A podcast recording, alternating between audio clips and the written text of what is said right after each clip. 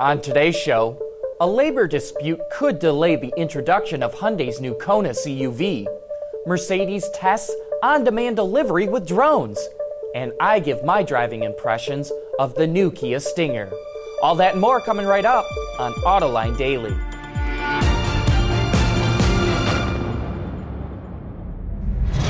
This is Autoline Daily, the show dedicated to enthusiasts of the automotive industry. We recently noted that part of the reason Hyundai sales are off in the U.S. is because the automaker is cutting back on its fleet sales, but pointed out it could get a boost before the end of the year with the Kona CUV arriving early. However, that year end boost doesn't look like it will be coming. Reuters reports that Hyundai's workers at its plant in South Korea have stopped building the CUV. The automaker's labor union says that Hyundai wants to add more automation at the plant and outsource more assembly, which would lead to a number of layoffs. The two sides are currently in negotiations over worker pay, and the union warned of a wider strike if things don't change. There's no way to know how long this will last, but every day it does, more than 1,200 less Konas are being produced.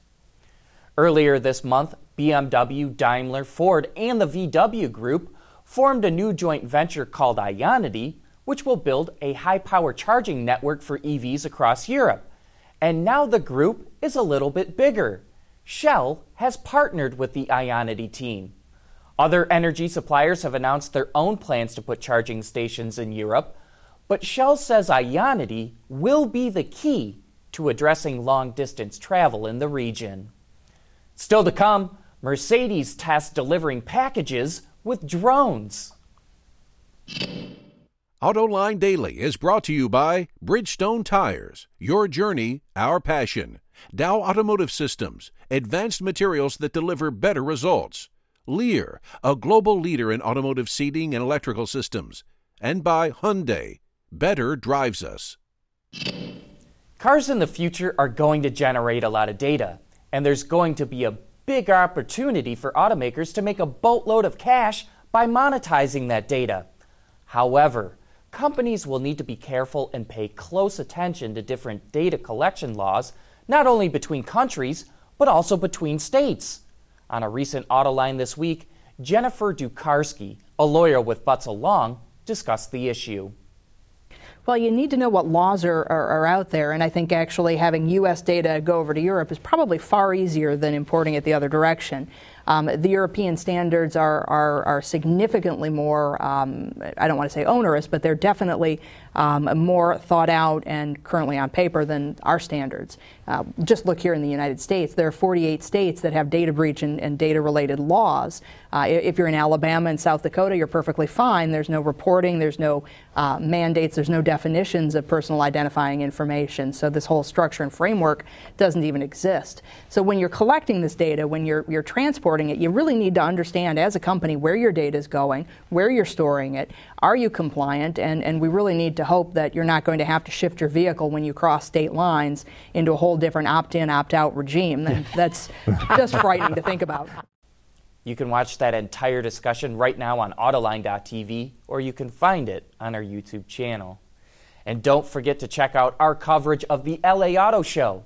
John will be on the floor of the show talking with the people who helped create the new reveals. Look for those interviews starting later this afternoon.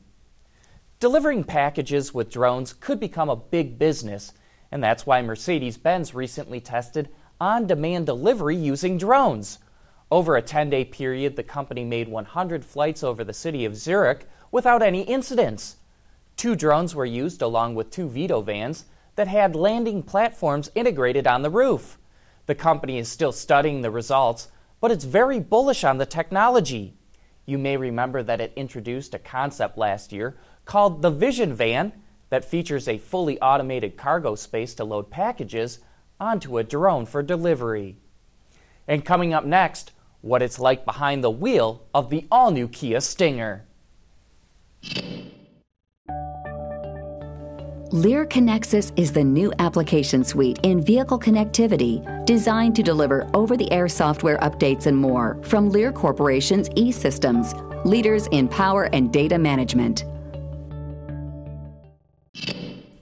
Last week we showed you what Kia thinks its all new Stinger can do for the brand, and a little bit of why and who will buy the car.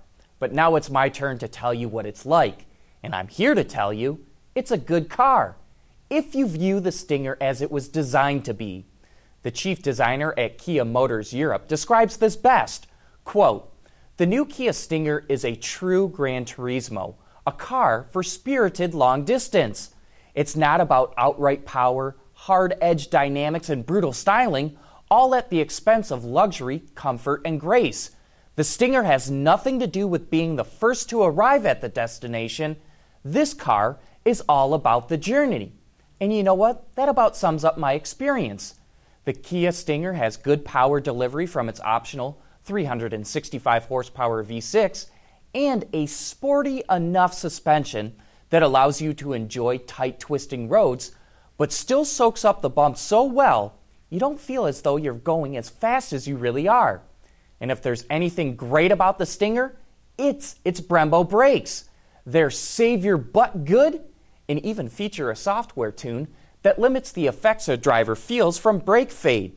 If there's anything to complain about on the Stinger, I would have to say it's the interior.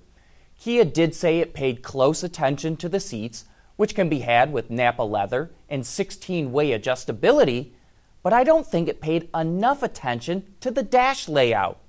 I wish the driver's gauges were a little more sporty and youthful looking, and I don't think I'll ever be a fan of these high mount, floating display screens.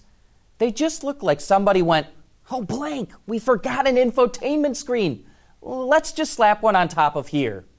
Kia must have also forgot that no one is buying sedans right now, especially performance sedans. I'm not so sure Stinger sales are going to be very good, but they may not need to be. If the Stinger can truly change people's perception of the brand, like it thinks it could, Kia might be okay with a few less sales. But it may not even come to that. Kia says there are already 25,000 people with their hands in the air saying they want a Stinger.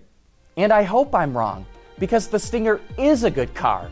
And I really like when brands try to break out of the shell they're perceived to be in. But that wraps up today's show.